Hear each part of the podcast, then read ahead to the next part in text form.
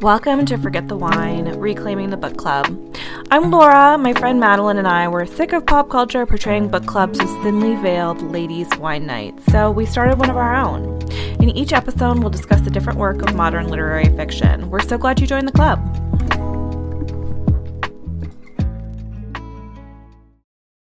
Hello, everyone, and welcome to another episode of Forget the Wine. I'm Madeline, t- coming to you from Australia, but now relocated to New South Wales, back in a little town called Wyan Wyan in the hinterlands of Byron Bay. So, very excited to be back in a bit warmer climate in Australia. And of course, joined today by Laura coming to us from Minnesota. Hey, Laura. Hey, holding down the fort here in Minnesota. Super excited to discuss this one this is one where the summary really hooked me right off the bat. Yes, amazing. So we're reading, we read, and we're going to speak about Nightbitch by Rachel Yoder. And let's kick off with a synopsis. Thanks, Laura.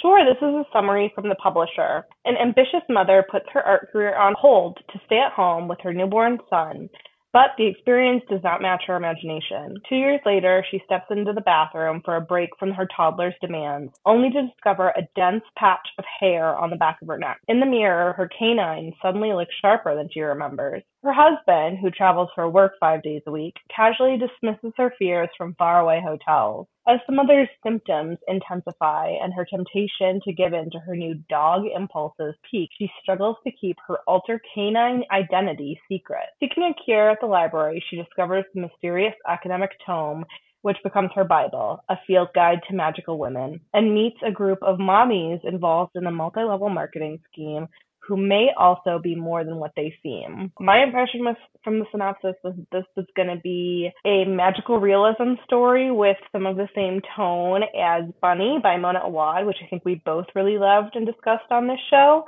So I was immediately hooked and excited to read this one. But how did the premise strike you? I got the recommendation from you and just very briefly read. It wasn't, I didn't even read that in depth of the summary because lately I've been enjoying getting your recommendations and having you do all the hard hitting research on what we should read and then just going in blind, basically. So, the light premise, I knew it was a little bit about female rage, motherhood, writing and creation, both like creative birth and um, physical birth and i was like oh this is definitely a lot of themes that we've been really interested in and discussing a lot on on our podcast so i knew i would be drawn in by the themes and i also kind of went in blind with how much of the magical realism would be there. But but yeah it was i was very interested when when i picked up the novel. I guess my question to you laura would be and we'll get into it did your expectations were they met? Were you excited as you read the novel? Did you get the same sort of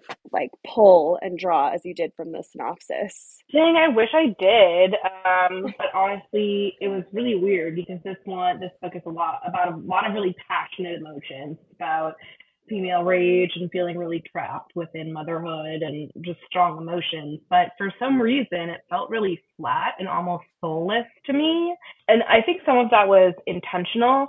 Um, but it being so much about motherhood and womanhood societally and not about this particular mother or person that we were reading about, it was hard for me to connect. It felt more like an essay or a like philosophy paper or a thought experiment than an actual narrative that I could like live inside and be involved with. Um, for me, the moments when it worked best were when there was a specificity to the story. See, looking at an argument between this husband and wife that you get the sense happens every day, or you see why motherhood is actually so draining when the mother expresses that she can't get like two minutes to go to the bathroom by herself. The novel spends a lot of time speaking in generalities, talking about mothers and children rather than this mother and this child.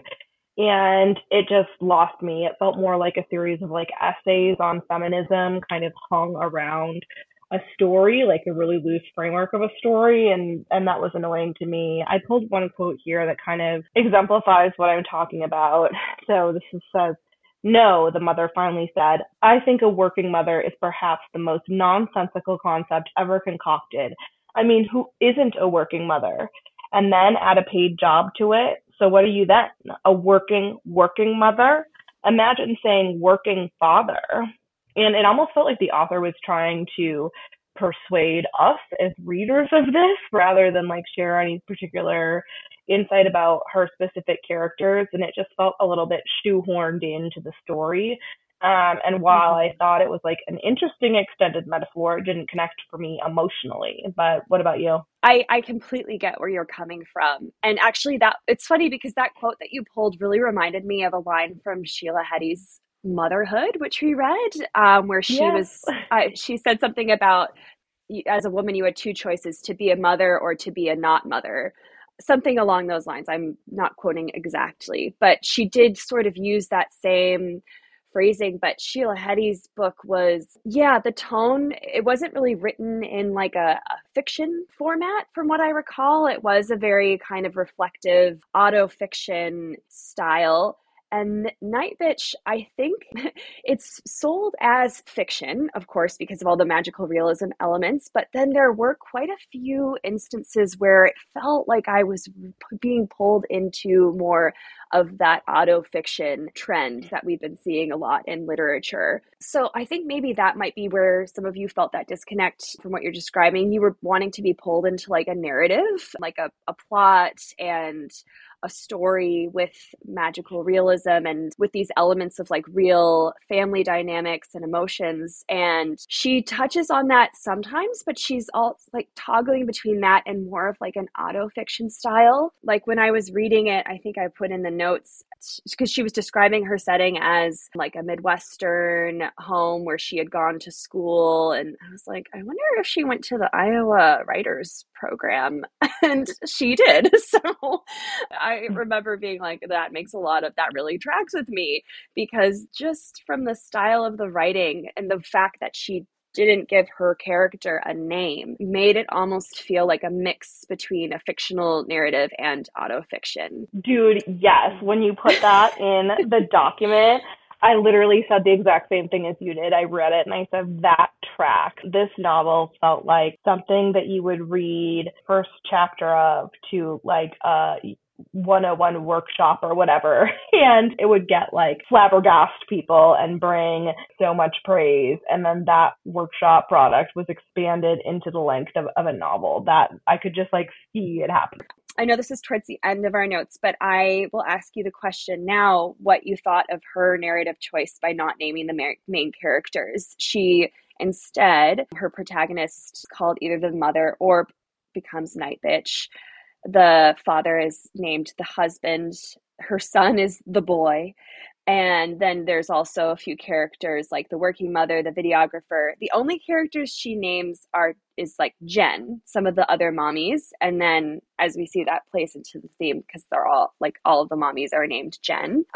Um, but what did you think of her narrative choice there of the unnamed characters Oh my gosh, I could not stand that. I I think it was obvious what she was going for. The whole book is kind of about the mother feeling reduced to her role as a mother and not being seen as or able to live as a full person outside of her motherhood, like I get it. But to me, it was so clunky and just felt something that was, yeah, I put in here, I think despite you brought up in my notes, I said it feels very writer's workshop to me. The self conscious attempt to be literary with that, it did not work at all. It was super distracting. Did it bother you while you were reading it? Well, yes and no, because I am very interested in the way that my writing has manifested itself a little bit when I've actually tried um, and tried to do something beyond just journaling.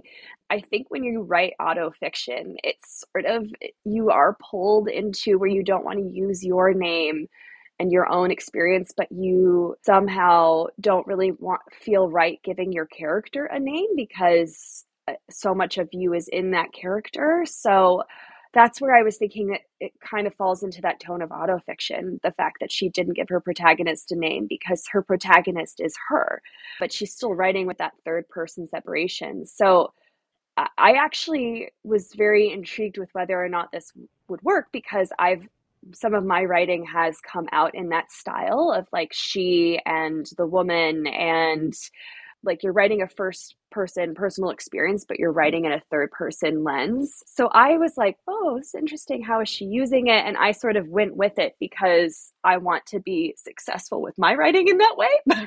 but I think I was a lot more forgiving of the effect having done that. One one novel I read where that style really worked where the the protagonist was never named was the collection by Nina Leger and that is it's a very short novel about this woman who creates a collection of penises basically. Like she sleeps hmm. with different men and she has like it's kind of like if you've seen Sherlock Holmes and he has the memory palace.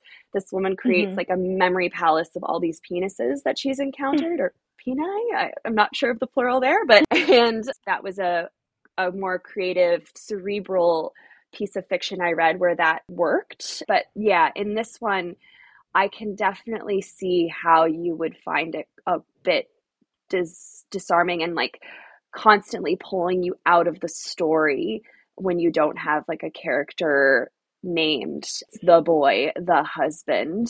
So much of it has to do with expectations too, I think. I think the marketing mm-hmm. of this book and it was heavily marketed before I read it. It had already been being adapted into like a major movie starring Amy Adams. So I was really expecting, and, and the novel is kind of billed as almost a literary thriller. And this the cover, as you're referencing, is a woman's hand with painted red nails, like clutching a fist of steak.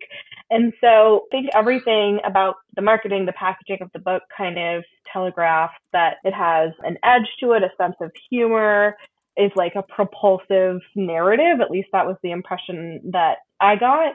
And so when you are getting into this more reflective auto fiction style book, it's super disarming. And, and maybe if I had gone in with the expectation that this is more like musings on modern motherhood, I, I would have been more open to it. But really, I just found myself wishing there was there was a plot, there was some speed to the story, um, and feeling kind of bogged down. Okay, you described the cover, the American cover, which I just Googled, and it is different than the Australian cover, which is so fascinating to me. And I feel like my expectations would have been totally different as well. The Australian cover is a white background with black and pink writing.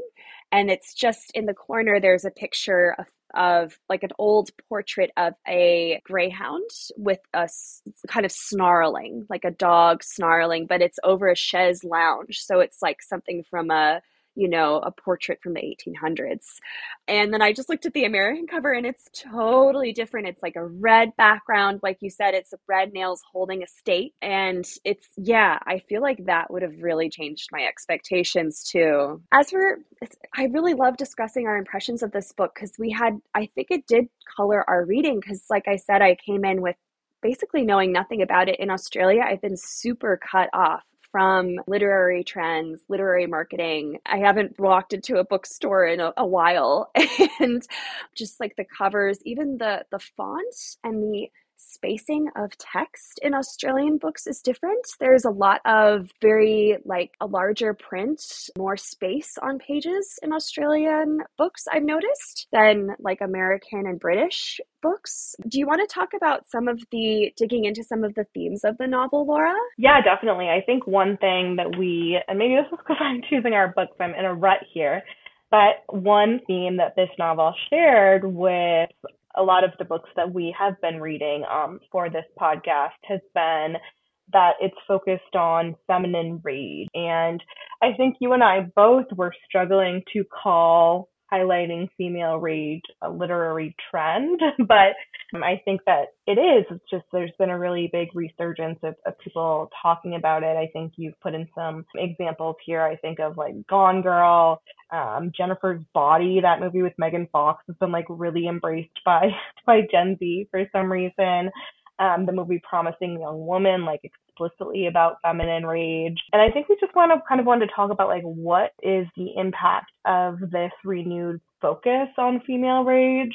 I think both of us had mixed feelings. Like I know that I'm glad it's it's more prevalent and that women are allowed to be portrayed as angry in pop culture more and more. But it's also limiting in its own way because right now mainstream art about feminine rage and particularly about feminine rage around rejecting traditional structures like monogamy or motherhood has been taboo for so long that the popular work that we're reading now tends to be just kind of one note reactionary, which makes sense, right? Like it's a pendulum swim effect, but it can lack some nuance. And I think in a lot of the books that we're reading, including in Night Bitch, the the rage or in this case the resentment of like a life lost to motherhood is the only defining characteristic about the women in these novels. They're explicitly books about female rage thematically. And i'm just like looking forward to when we get to the point that fully rounded female characters like the lead in an emily henry rom romantic comedy book or whatever can have elements of, of rage within her and she can be angry and a thousand other things. I'd like to get to more of a middle ground. It feels like for a little bit in the late 90s and early 2000s, mainstream media was really bad about including LGBTQ characters who their sexuality was just like one aspect of a nuanced character and, and personality. Usually, if there was an LGBTQ character, it was the focus of the story was their queerness. Um, I think we've gotten a lot better about including diverse sexual diversity naturally in in narratives, and I'm looking forward to look once we get to the point with women who like contain multitudes, and one of those multitudes being anger. But what do you think about female rage as a trend? I hate saying that.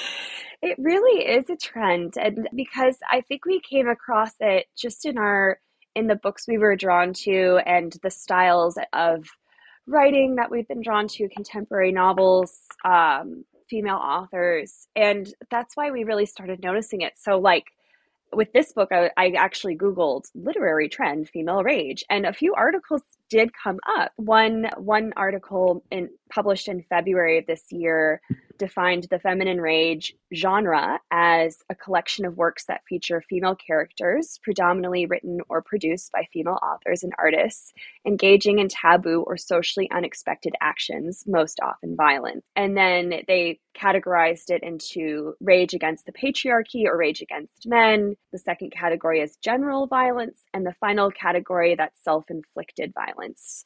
So I found that to be quite interesting that some of these, and, and actually as early as 2020, there were articles in the New York Times about like female rage reading lists, women writers give voice to their rage. The my favorite article that was a little bit more, I guess, examine examining the the depth of this trend was the functions of female rage website called Frieze, F R I E Z E dot com. She was analyzing how women's anger has been fetishized in film and literature.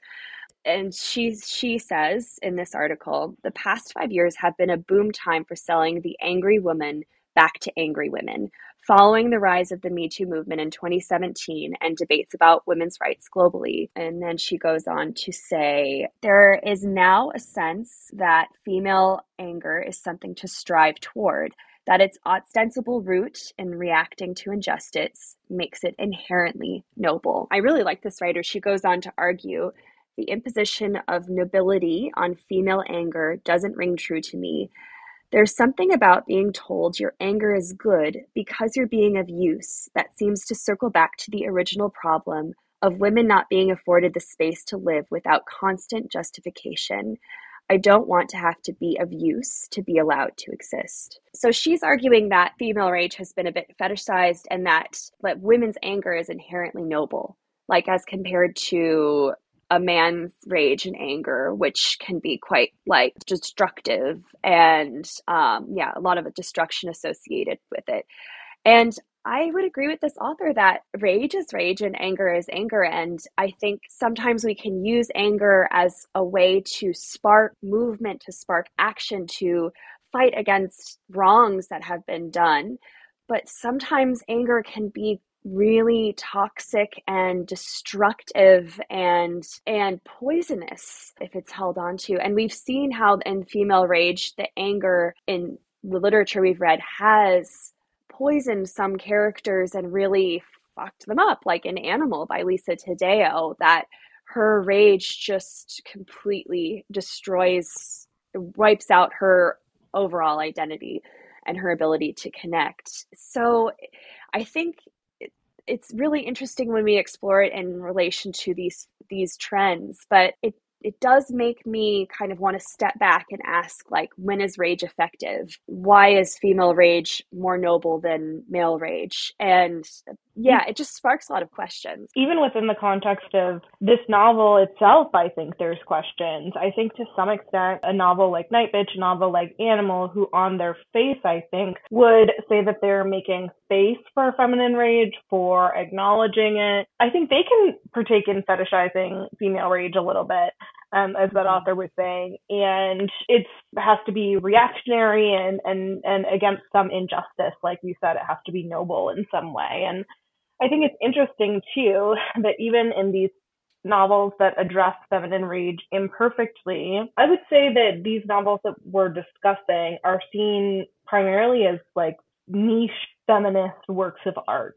They don't have audiences primarily female, which is interesting because male rage, like whatever, Walter White taking his revenge and, and Breaking Bad, that's seen as a universal experience.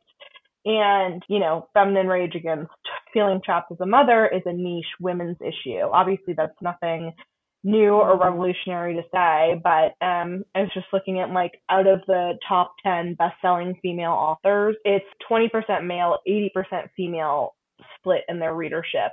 Whereas for best-selling male offer authors, it's like a 55-45 split. So women are so much more likely to read male perspectives than ma- males are to read female perspectives. And especially, I've just noticed anecdotally in my personal life, I think there's an uncomfortability from from men to face kind of digest work with female rage at the center. But you know, in the case of Nightbitch, I'm not sure that it would be the the shining example that I would want to put forth to the male audience. What we're talking about isn't new, but it still really resonates with me to actually discuss it with you and and voice it. And it's interesting that some of these books about female rage, we've been reading of them kind of like raging against their circumstances, are coming from really privileged perspectives of women who are economically stable, economically comfortable, have never had to sort of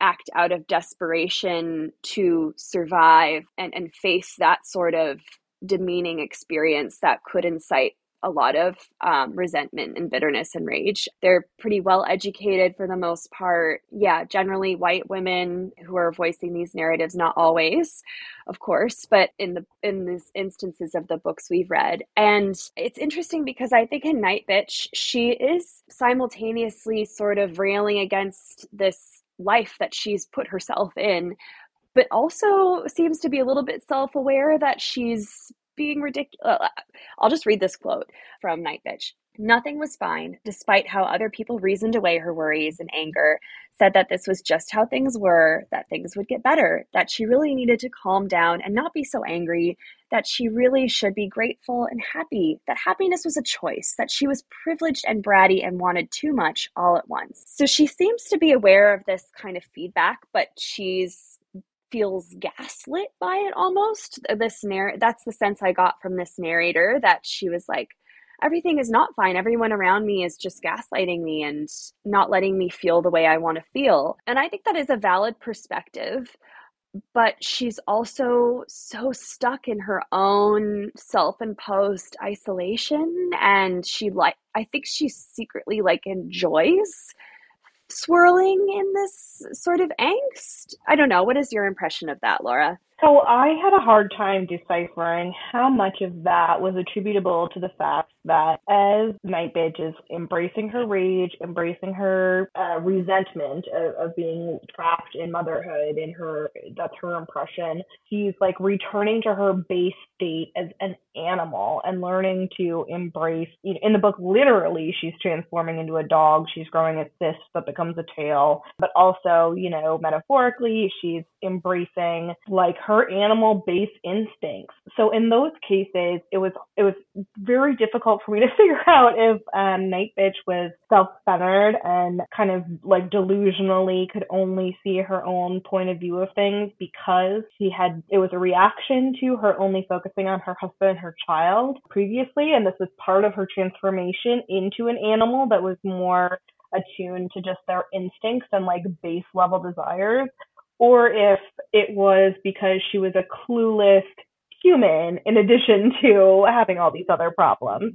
That wasn't clear to me in the writing. I would tend to agree with that. It is interesting with with some of these themes of feminine rage how in the bodies of work that we've seen it, it has sometimes come back to very animalistic primal stuff. Like in bunny obviously it's very explicitly like they're transforming using their powers to transform men into animals and sort of manifest animals. There was and that was a little tied into the fairy tale stuff of course. The novel animal by lisa Taddeo, she really taps into some of those like quote unquote really primal urges. I have sort of seen that primal, animalistic stuff appearing um, in themes, but obviously Night Bitch took it to another level with the transformation into an animal and her her physical acting out as an animal. And some of that stuff where we really get into the kind of viscera of turning into a dog is the most effective stuff in the entire book for me. I think the moments where you would like cringe and, and think that that's gross, like she was feeling urges to wag her tail when she was feeling joyful or to like just put her face down right in a plate of Chinese food and eat directly from the plate.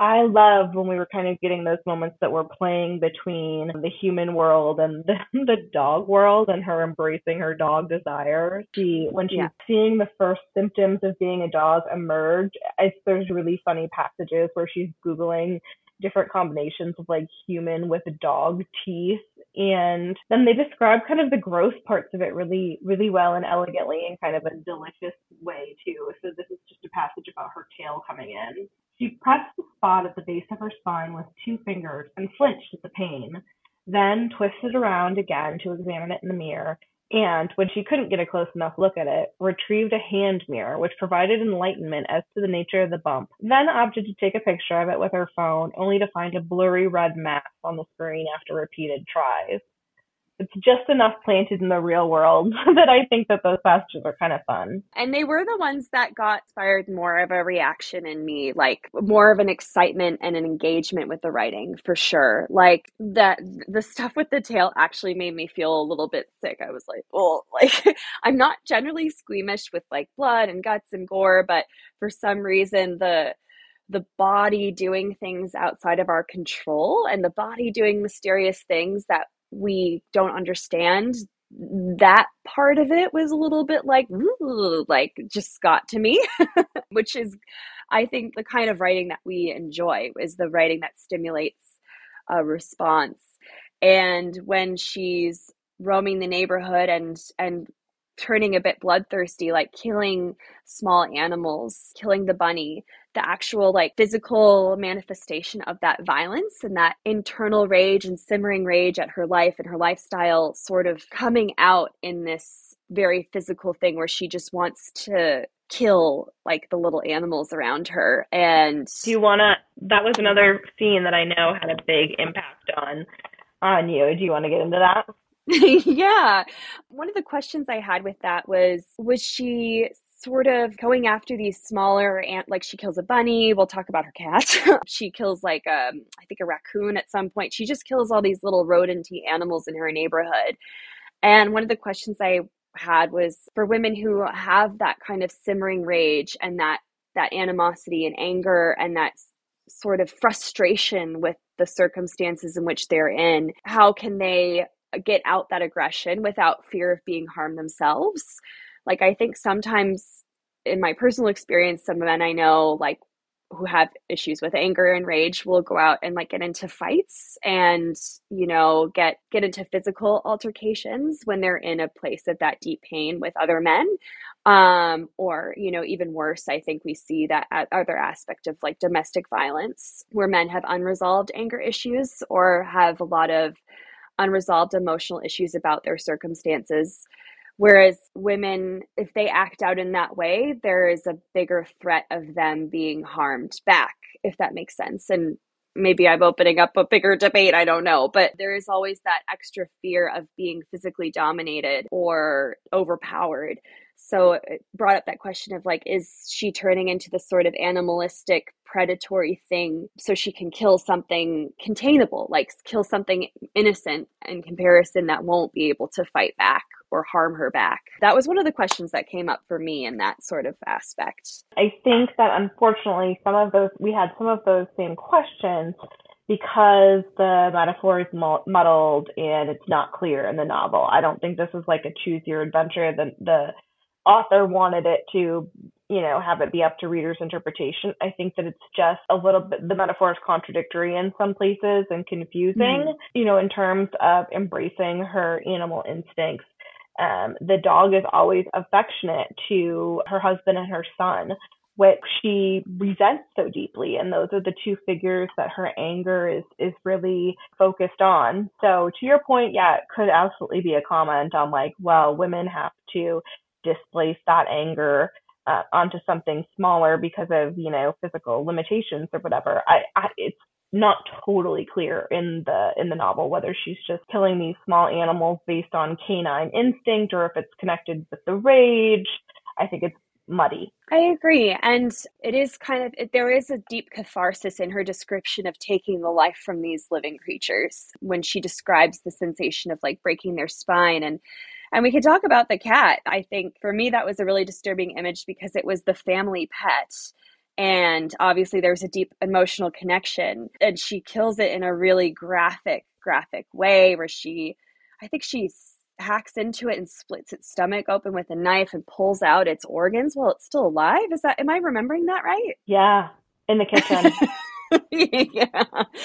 And I, which is a very cruel way to kill something. That was, I think, the part that disturbed me was that she didn't just want to kill it and like break its neck or, you know, cut its throat in ways that would maybe be obviously not uh, not painful, but like to pull out and uh, living thing's organs as it's living and breathing still and experience that like that living things last moments of consciousness are horror especially coming from like I know it's just a cat, but that was like the cat's caretaker. So that was, I think, what disturbed me the most about her killing the cat.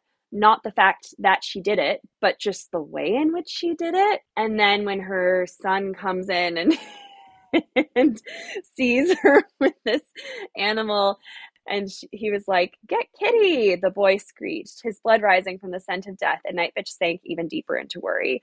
So I was like, this is like such an interesting thing because this is in men who, because oftentimes a lot of men are like the serial killers who we learn about who kill animals at a young age are men. You know, killing the rodents and cats is like a big sign that there's something really wrong. So, what did you think of this scene, Laura? Oh, I'm deciding if I want to say, but I think you know this book when when I read it, it was when I started it, it was sold to me as a horror book from you know some of the captions on the back, some of the the cover art, and the the quotes about the novel that it was kind of disturbing and animalistic. It didn't make sense to me that this whole book is about motherhood, how much she resents her son, is felt limited, resents her husband's lack of help. Those are the same reasons in the book that she resents the cat, like it's just always there, not contributing and, and needing something from her. And I felt like thematically in this book, her attack should have been after the child. She and the child always have this like incredibly special bond when she's a, a dog um, more so than when she's a mother. And that wasn't that didn't jive them- thematically with the rest of the book for me. But overall the like kind of gross horror sections of the book to me that were most shocking um, i thought that was the best writing in the book because it was actually describing a scene and an action and it didn't get bogged down in like all this analysis it was immediate and there was like they introduced some fun absurd elements to it like the mother in this case is trying to figure out how she's going to tell her husband when he gets back from his business trip that the cats died. And she's like oh maybe i'll just tell him i dropped a heavy pot of water on it when i was cooking. Like it's just dealt with in such a matter of fact way that it's um absurd and and kind of a fun change in tone in this book. But overall, yeah. it felt like a half measure to me. This book is in between, like like I said, a, a set of essays on feminism and like a horror book where we're really going to get into things. Yeah, and I guess that's where for me it sort of comes, and we can talk about that theme of motherhood a bit more now. Like it kind of comes back to that. It did feel like autofiction to me because she's investigating her relationship with her son and she's her third person narration helps distance herself so she can kind of examine and see that relationship but simultaneously she's lost within it like when she's describing the scenes of trying to put him to bed and trying to take him to playgroup and be so present with him is such a chore and it doesn't she has like some nice afternoons with him and and we get the sun, sort of sunny, like happy moments as well. But overall, and I think the author might not have come to terms with this and that's why there's the disconnect she does she she has a deep like primal biological urge to protect and care for her son but she also feels very trapped and stifled and has no desire to be present with her son. It's a very interesting, and I think part of that disconnect in the narrative, and this is a big leap, so just my personal opinion, I think that's coming from the writer herself like the like deep deep primal love that she has for her own child but also she's trying to re- reconcile this feeling of being trapped. So I think that's coming from the writer, which is a huge assumption, but that was what I concluded, like you were saying, with some of the muddled metaphor and the confusion of her displacement of of rage. Yeah, 100%. It just it just doesn't commit or stick the landing there's one one book that I think really committed to a tone of that. The Lost Daughter, I think it's called by Elena. It's one of Elena Ferrante's books. It's the one where yeah, the Lost Daughter. Yeah, it's that theme of like a mother who is an intellectual, a writer, a creator, and she actually leaves her. She has two young daughters, and she actually leaves them for several years when they're quite small children. She just straight up abandons her family and then she's always in turmoil of it. So she eventually comes back, but there's always forever and ever a rift in her relationship with her daughters. That I, I actually really hated the film adaptation of it. I thought it wasn't really I, I didn't really like it. Hate is a strong word. I didn't really like the film adaptation. I thought the book was much better you, you gasped at that. Do you disagree? I haven't I haven't read the book, so I'm coming out as a you know as a dumb Hollywood idiot there. But I love the movie like deeply and think that it is a perfect thing for you to bring up in comparison to this book because I think that film, I can only speak for the film, reckons with the guilt of resenting that you don't really get to live life for yourself or be your own person um, once you've transitioned into motherhood is so beautifully reckoned with and looked at as a really whole feeling. And it's looked at with you know anger included and and longing and love and just really beautifully considered. It's it's simplified down to almost not have a huge impact in nightbitch the movie is good, but I liked the book better, and maybe that's why I had some issues with the movie. But you're right; both of the the works are true to that theme, and it, and it's and it sticks it sort of like sticks with it it's there's not a conflict coming from the writer and it might be because you know that is a novel and it's very much rooted in fiction whereas like we've talked about although it's not addressed in any of the marketing and in, that I could find in any of the interviews, I think Nightbitch is sort of like a mix of genres here. Again, huge huge assumption on my part, but I could be very wrong, but this is what a podcast is for, is just, you know, wildly saying your opinions and putting them out into the universe. Yeah. and there's just one line that stuck with me from Nightbitch when she's spending summer, summer afternoons with her son. She would always have that moment and many others locked inside her. The power of ultimate creator. I made you and I destroy you as well. I am your entire world, and then also I am the person you leave behind. I will always be with you you will never understand me. So I thought that was, I, I, liked that statement about motherhood. I will always be with you. You will never understand me. Because I felt like as a child, that is how I feel about parent like my parents that they're always with me but i can never fully know them or understand them because i will only ever see them as like a mother and a father and the always be with you part is like even after death like you hold on to the emotions and the connections you have with your parents so i thought that was a really nice kind of statement i agree i think that there's moments of really beautiful writing in this like i don't say this to be dismissive but i think this could be edited down into a really beautiful novella or short story that does live kind of more in that magical realism space. I, think uh, some of the writing here is, is really strong. It's just that there's long passages in between that either are spinning the the wheels and kind of repeating the book's thesis over and over back to the audience in between the parts that are impactful. Yeah, I would I would tend to agree with that. And I think that part of that theme as well we can talk about maybe some of the other mothers and the role of art in the in the narrator's life because I think some of that too her this this character in this novel to me was very obsessed with needing to be recognized and validated and seen which is a total normal human human thing where like she didn't feel appreciated by her husband.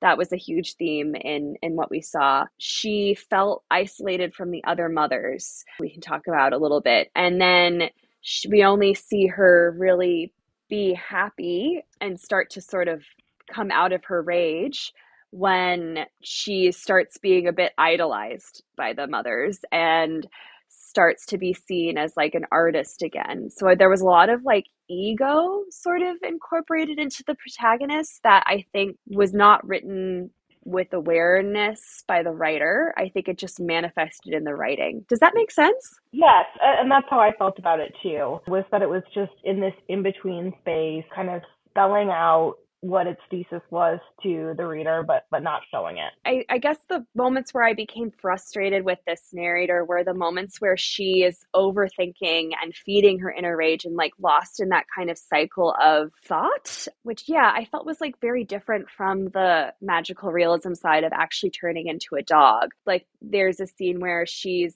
she, there's a passage or a part of the novel where she's starting to go out and just like her hair is all crazy and her clothes are all crazy and she's projecting this super aggressive energy and uh, like on one page she, she says in her mind i dare you to talk to me. She told them with her mind and they never dared. Of course they wouldn't because you're putting out this energy of like do not fucking talk to me. Like I dare you to talk to me. Like, who's gonna come up and talk to you if you're doing that. So eh, I felt like she was writing that to be like society didn't want to accept it, blah blah blah. But I'm, I read it as like no, like people were just following their intuition and they were reacting to the energy that you were putting out at them. So those were the moments where I became a little frustrated with the narrator. no, I agree. I think there's there's a lot of that that it's like how much of this is a you problem and how much of it is societal. But some yeah. of the parts where I did connect more with the mother as a main character was she kind of connects with this group of other mothers. She's really interested in kind of creating community around her. And the other mothers that she meets up with at the park are involved in kind of a multi-level marketing company where they sell herbs and this um her interactions with the other mothers is one of the parts of the book that like airs way more on the absurd side. Yeah there's also um, a pack of dogs that she meets up with at the park who she suspects might be the alter egos of the mothers because one of the dogs smells exactly like sh- the same strawberry shampoo that one of the mothers uses. It's kind of a strong contrast in tone um, with the rest of the book because it's so um, kind of absurd and, and fantastical. Did you like this part or did you find it tedious? I liked that part. But so I liked when the dog the dogs appeared on her front lawn and she says, Yes, it was a ridiculous sort of situation, but truly her heart thudded with a horrible terror, a horrible delight. So I thought that part of it was quite interesting. And I did think that the MLM stuff with the mommies was really interesting and well written. and well, my mom's name is Jenny, so I was kind of like, oh, this hits close to home when all the moms were named Jen. but oh, funny. um, but yeah, I thought that the MLM scene where they are having this meeting to t- to sell the herbs and there's a lot of like the the mommies like connecting um and it's almost like a a church like spiritual like where you're going to be the best version of yourself if you have this.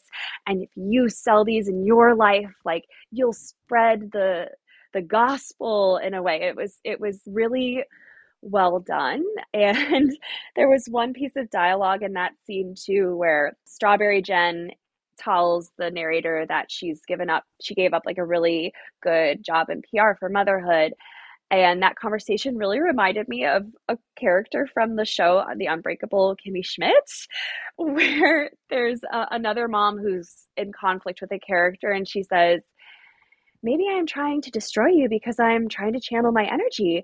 I have a master's degree from this Ivy League, and this morning I picked out dog stationery. And just the sort of like craziness of a woman who's not using her full intellectual capacity so like yes. in Nightbitch, she has this conversation with Strawberry Jen, and then Strawberry Jen just goes, walks away, and doesn't speak to anyone, and staring that blank mommy stare for a time from the corner of the living room as she distractedly chewed a carrot stick. So I thought separately these two things were really interesting and fun and um, I want I I enjoyed those scenes, but then they're never connected. Like those dog, the pack of dogs isn't the mothers in the end, and also like the MLM stuff is just touched on in that part, and then you know Jen helps her with her art career, but it was just sort of like standalones and and I thought separately there could have been such potential for it. I totally agree. It is a complete different novel in tone in um, character and mood just kind of shoved into the story of, of Nightbitch. And actually, I'm going to put you on one of my favorite genres of books ever to read when I just need to like relax and shut my brain off. It's like a very light suburban satire that is like makes the most obvious observations like all suburban moms drive like mm-hmm. military vi- vehicles and isn't that ridiculous? But a couple of my favorites are class mom who's about a woman who's like involved in the pta of her elementary kids class. And then a new one is community board which is about like next door posts from people in their um, neighborhood like ratting each other out and both are amazing. And that was what the tone of this whole section with the mommies was. It was kind of like has that sort of condescending towards women tone that some of these suburban satires have that it's like oh dumb women are sucked into mlms can you believe how meaningless their life is that they get sucked into this? It has a little bit of that acidity yeah. Um, but it's still like pretty light and bubbly. And it's just so different from the really like literary feel of the, the parts of the book that are specifically about motherhood. Yeah and i think part of that was the author's again sort of projects into her character. Her character simultaneously wants to be included with these mommies and sees them as like an, uh, they're doing such a better job at being moms than she is. But simultaneously she really relishes being different and she creates the self-imposed isolation on herself by not trying to connect with and and wanting to feel better than them because she is an artist and she has these art friends and who are really successful and she went to this really prestigious writers program maybe um, so she so i think that is written into the character in a way that like is almost kind of an ego fantasy because then the moms are like, oh my gosh, you're so boho and cool. And she's able to be invited to this party and observe them, eh, but be included at the same time, which is what she really wants, which is a theme in Bunny as well. Like that kind of simultaneous desire to be included in a part of it, but also seeing it with a bit of disdain and contempt. I really enjoyed the scene as well when there's that backyard performance where the artist does a a sort of like becomes nightbitch in her backyard as a performance for all these moms but again, it's kind of a fulfillment fulfillment of an ego fantasy with her being center stage and being a performer. But I thought this the description of that scene of how the mothers keep getting more and more drunk and like react to the performance in different ways and like run to their cars and like fall over in their seats and like eat the cupcakes with a lot of ferocity I was a lot more interested in that element as well of like collective female energy and what happens when you get a bunch of repressed moms in a room with a lot of alcohol. um, Me too. Let's ex- let's explore female joy and like female silliness. I, I was I was with you. I wanted to be there. Yeah, and I'll just say one like quick because I thought it was kind of interesting. One quick personal anecdote when I was working in an outback pub in Queensland, it was a really remote area, like a town of 150 people. And then it was close to another bigger town that had a few thousand, but a lot of like farming properties and, and very remote. And the pub put on a male strip show. They actually got the, I think it was like the Sydney Hot Shots or something, but a bunch of male strippers came and did a performance one night. And oh my God, working behind the bar, serving these women after this show was like, I kept making eye contact with my friend who was behind the bar with me. Like, we kept making eye contact, like, should we be scared? Are we like going to be okay? Like, these women are like, they, it was just this kind of like release of sexual tension for them. They were like, more tequila shots. Ah! Like, it was more potent than anything I've witnessed from like aggressive men in bars. It was like more forceful and um, there were even some men like watching sports games in the pub who were like at first really like oh look at all these chicks and then they were like we've got to get out of here. Like this is too much for us to handle. female energy. It's really female powerful. energy man. It's powerful. It has to be respected. Yeah so um so that was it, that scene with the moms in the backyard really it, it kind of touched on that similar energy i've experienced um, before which was unexpected to say the least. And you know everything was fine. They didn't jump the bar or anything. You lived. I love the passage at the end about the performance. I think there were patch- passages that were like borderline poetry to read. It was really beautifully written and, and lyrical but as the ending of this work, it didn't totally click for me. I just don't think that the pacing worked. It didn't ratchet up the level of chaos gradually. It kind of went from being relatively grounded in reality to like you said she, they're at this backyard party and there are some women who are kind of like transforming into their their basal animal selves because of this work of performance art it gets like extremely heightened and surreal. Um, and mm-hmm. also throughout the entire novel, the character, of the mother, is adamant that she's an artist, um, and that's kind of her defining characteristic. And to your point, that's what in her mind separates her and makes her better than the other mothers, is that she's she has the like heart and head of an artist or whatever. Throughout the novel, she's referencing doing a piece of performance art that is connecting motherhood and dogs. And she just keeps talking about how she wants to do something connecting those. And this is that culminating art piece we're meant to understand. But I don't think that we get what the message of the piece is ever. Like it never fully crystallizes for the mother. And so it's never communicated to us. It's just like a art piece about motherhood and dogs without anything beneath it. But did it work as an ending for you? It, it did and it didn't. I think I'll just read the. I think this might be the last line um, at the end of her performance.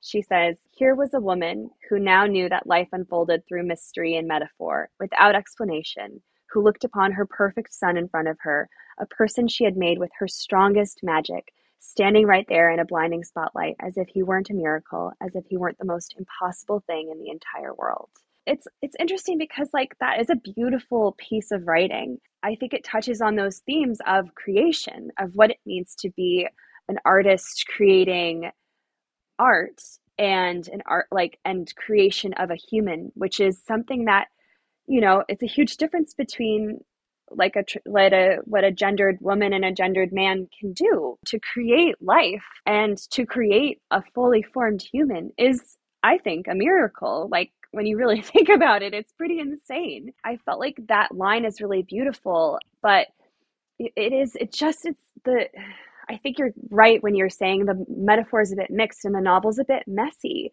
because I, I she they put in so many different elements and different pieces and I I was happy for the mother in the end that she kind of achieved her her art and that she felt this deep connection to her son and was able to see him as like a beautiful thing and a beautiful part of her life. But the way the novel led up to that moment didn't really like you're saying it didn't really organically lead up to that. It was sort of just like a final scene.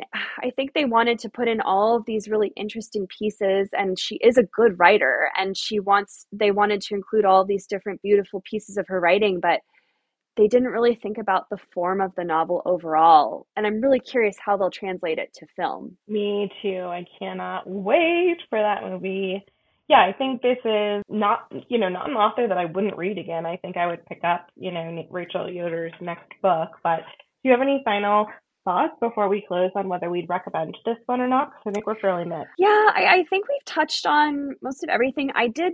What I liked about this novel was that it, it had a in spite of its kind of mixing and metaphors, it had a pretty consistent tone. I thought I liked the author's kind of cerebral desire, her her conflict between being the observer and being observed, like her conflict between wanting to be an artist and observe the world around her, but also want to be included in that world and participate actively in that world. So I the it's it stayed with me like the themes and some of the impressions of the novel like i didn't just put it down and forget about it. That at the same time it almost makes you wonder if the story will be more successful for both of us a visual medium because they can't spend so much time in her head as we did in the book. Does that make sense? 100% i think yeah those were the parts that worked for me the best um, in the book or what will translate best to the screen is those moments of the mother giving in to the side of her that is nightbitch, giving in to those animalistic feelings and desires.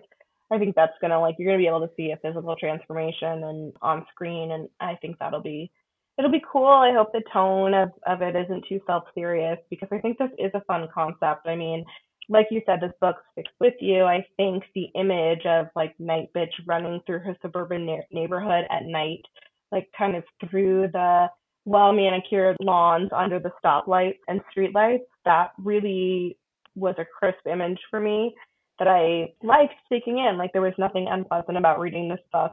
Uh, it was like a three out of five for me. I think it was just because the the plot had so much potential and the writing had so much potential because it was strong too. I just wanted um, more from it and for it to kind of tie together more than it did. I agree with your hope that it's not too much of a self serious film and it makes me wonder how the creation of the main character will come across in film as well because I think in the novel we have the privilege of seeing everything from her eyes and her perspective so we're not so contemptuous or annoyed by her very much self-obsessed viewpoint and kind of egocentric viewpoint I would say it makes me wonder how that will come across in film as well. If anyone can pull it off, it's Amy Adams. Yeah. I'm ready to be there opening day. But I'm glad we read this one. Thanks for discussing it with me. Yeah, I'm really glad we we and I'm glad we got to talk a little bit more about that literary trend of female rage too, because it's not going to be the last time we see it. Spoiler alert. oh, thank you so much for joining me t- today, Laura, and happy reading, everybody. Thank you. Happy reading.